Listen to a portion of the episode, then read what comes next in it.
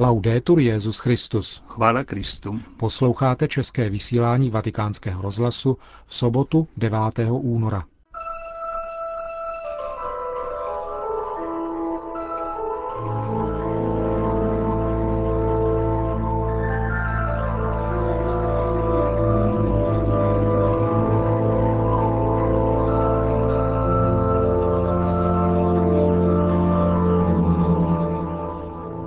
Křesťané by měli usilovat o prosazování kultury, uznávající právní a faktickou důstojnost, která náleží ženám, řekl Benedikt XVI. na závěr sympózia o ženské otázce.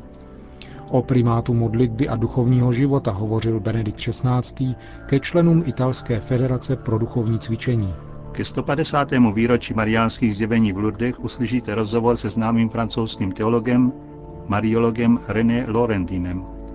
Přejeme hezký poslech.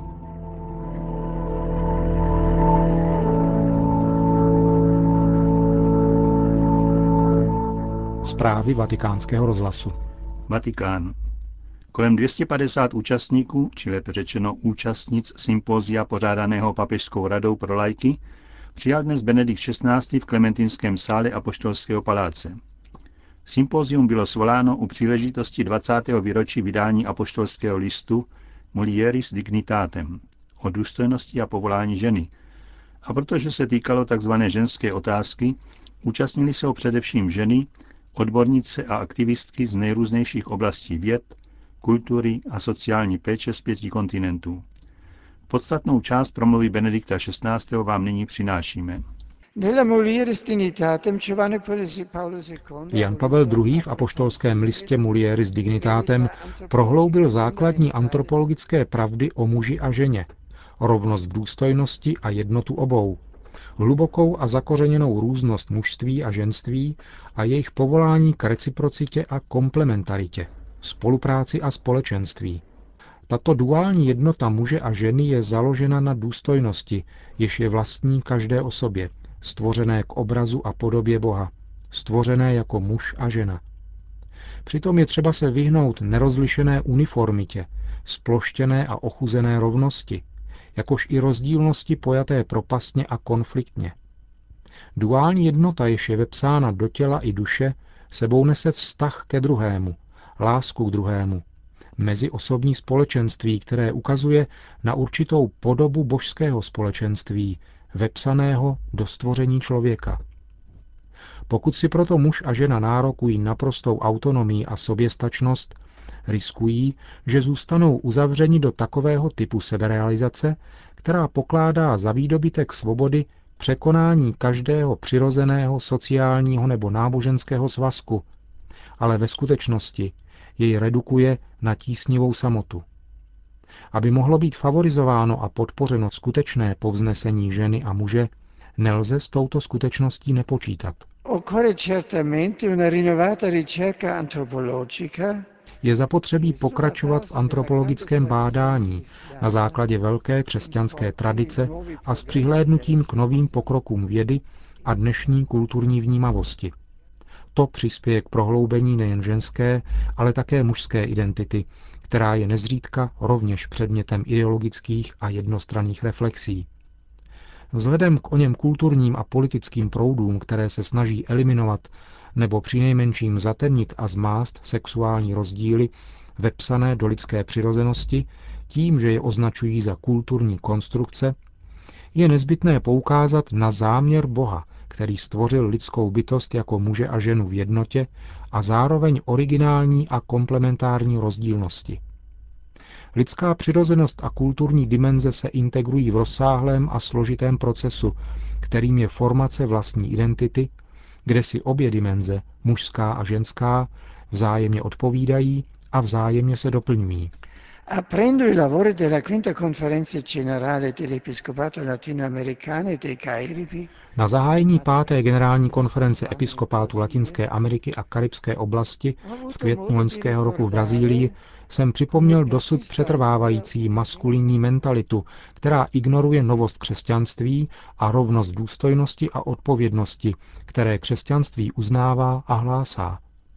Existují místa a kultury, kde je žena diskriminována a podceňována jen proto, že je žena, přičemž se užívá dokonce náboženských argumentů i rodinného, sociálního a kulturního nátlaku pro pěstování nerovnosti pohlaví, projevující se násilím vůči ženě, jež je podrobena týrání a vykořišťování v reklamě spotřebního a zábavního průmyslu.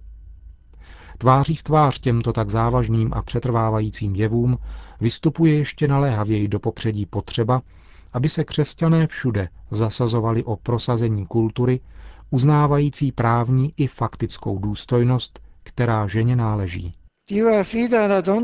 Bůh svěřuje ženě a muži podle specifik, jež jsou jim vlastní, konkrétní povolání a misijní poslání v církvi a ve světě. Mám na mysli rodinu, společenství lásky otevřené k životu, základní buňku společnosti, v níž mají žena i muž díky mateřství a otcovství nezastupitelnou roli ve vztahu k životu. Již od svého početí mají děti právo spoléhat na otce i matku, kteří se o ně starají a doprovázejí je v jejich růstu. Stát má podporovat odpovídající sociální politikou všechno to, co prospívá stabilitě a jednotě manželství, důstojnosti a odpovědnosti manželů, jejich právo a nenahraditelné poslání výchovy dětí. Kromě toho je nutné, aby bylo také ženě umožněno spolupracovat na budování společnosti doceněním jejího typicky ženského talentu. Řekl Benedikt XVI. na závěr vatikánského sympozia k 20. výročí vydání apoštolského listu Jana Pavla II. Mulieris dignitatem. Svatý otec dnes přijal také účastníky Národního zhromáždění Italské federace pro duchovní cvičení, což je združení registrované italskou biskupskou konferencí, jdoucí napříč všemi složkami církevního života. Je složeno z diecezních kněží, lajků, řeholníků a řeholnic z celé Itálie, kteří se věnují studiu a šíření exercicí v duchu směrnice Kodexu církevního práva o duchovních cvičeních pro kněze a řeholníky, ale nabízí je všem vrstvám církevního společenství, tedy i lajkům. Federace zahrnuje více než 240 exercičních domů po celé Itálii. V Římě pořádali své pravidelné výroční zasedání na téma za autenticky eucharistickou křesťanskou spiritualitu. O smyslu duchovních cvičení Benedikt XVI. dnes mimo jiné řekl.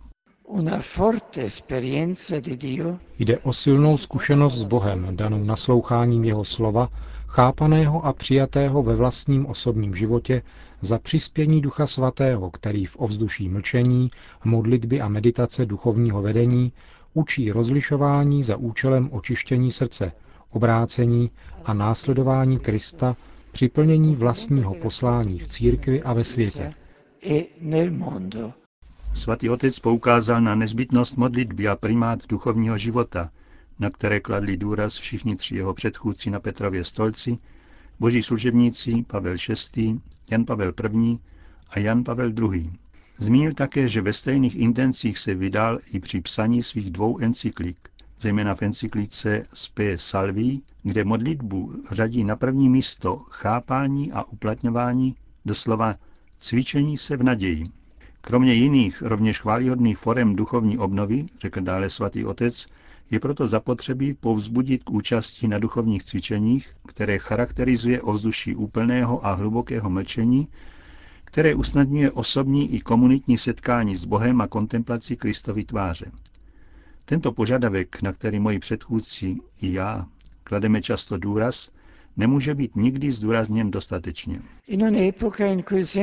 V době stále silnějšího vlivu sekularizace a z druhé strany šířící se potřeby posetkání se s Bohem neměla by chybět možnost nabídky prostoru k intenzivnějšímu naslouchání slova v tichu a modlitbě. Privilegovanými místy k této duchovní zkušenosti jsou zvláště exerciční domy, které jsou za tímto účelem hmotně i personálně zajištěné. Vybízím pastýře všech společenství, aby pečovali o to, aby v exercičních domech nechyběly osoby dobře formované, ochotné, obdařené věroučnými a duchovními kvalitami, které z nich činí pravé duchovní učitele, nadšené a vyzkoušené božím slovem a věrné církevnímu učitelskému úřadu. Dobrý kurz duchovních cvičení přispěje v jeho účastnících k obnovené radosti a potěšení z liturgie, zejména liturgie hodin a především Eucharistie. Pomáhá znovu objevit význam svátosti pokání a přivádí na cestu obrácení a daru smíření, jakož i k docenění hodnoty eucharistické adorace. Řekl Benedikt XVI. účastníkům Národního zasedání Italské federace pro duchovní cvičení. Na 11. února připadá 150. výročí mariánských zjevení v Lourdech. Vatikánský rozhlas při té příležitosti požádal o rozhovor známého francouzského teologa, jednoho z největších mariologů a samozřejmě hlubokého znalce lurdských zjevení, abe René Laurentena, který nejprve odpovídá na otázku po významu tamnějších soukromých zjevení. La scelta di Bernadetta, che al centro di Lourdes, la sola veggente riconosciuta, Především je to Marína volba postavit do středu dění v Lurdech Bernadetu, jedinou uznanou vizionářku, která byla nejchudší místní obyvatelkou. Bydlela s rodinou v příbytku, který byl městským vězením. O jeho úbohosti svědčí to, že místní radní rozhodli z důvodů nezdravého prostředí přenést vězení jinam. Proto se tam nastěhovala rodina Bernadety. Bernadetin otec François Subiru byl nejchudším obyvatelem Lourdes a pár let před o němi událostmi byl hledán policií, protože byl podezřelý, že krade pekaři mouku. 11. února 1858 vyhledala pana Maria jeho dceru, která obývala tento nejhorší příbytek v Lurdech, aby tak symbolicky v ní přijala všechny chudé, aby ji, tu nejchudší, ubohou Bernadetu, učinila středem pozornosti celých Lourdes a aby dala spolu s Bernadetou v Lurdech počátek něčemu novému. Od prvního zjevení Madony v Lourdech uplynulo 150 let. Jaké plody tato zjevení přinesla? Četné. Mnohé konverze a také mnohé zázraky, z nichž nemálo jich je obtížné kontrolovat. Existují totiž mnohé zázraky, které nebyly uznány, protože chybějí všechna potvrzení. Je třeba se o nich dovědět více a já se snažím seč mohu, aby byly uznány také další uzdravení, která nemají vědecké důkazy, ale byla velmi plodná mezi lidem. Potom existují také svědectví mnoha nemocných, kteří se modlí v Lurdech a nacházejí tam pokoj. Oni jsou středem modlitby. Lurdská svatyně je obzvláště spojena s tajemstvím utrpení a nemocí. Protože nejsvětější Pana jakožto matka přichází na pomoc těm nejchudším a nemocným na těle a někdy také na duchu.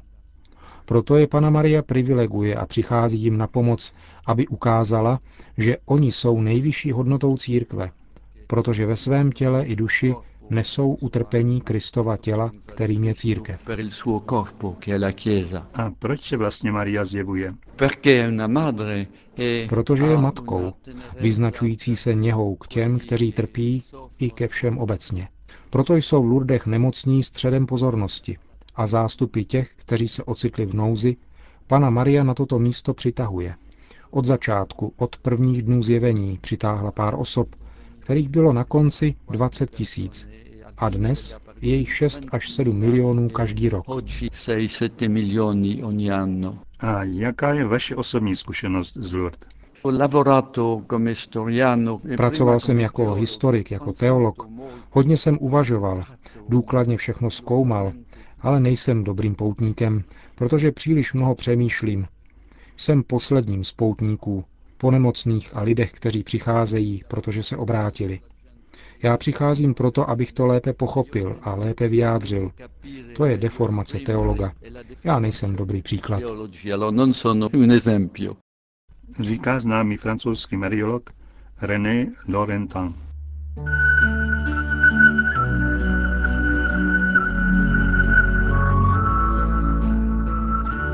Končíme české vysílání vatikánského rozhlasu. Chvála Kristu. Laudetur Jezus Christus.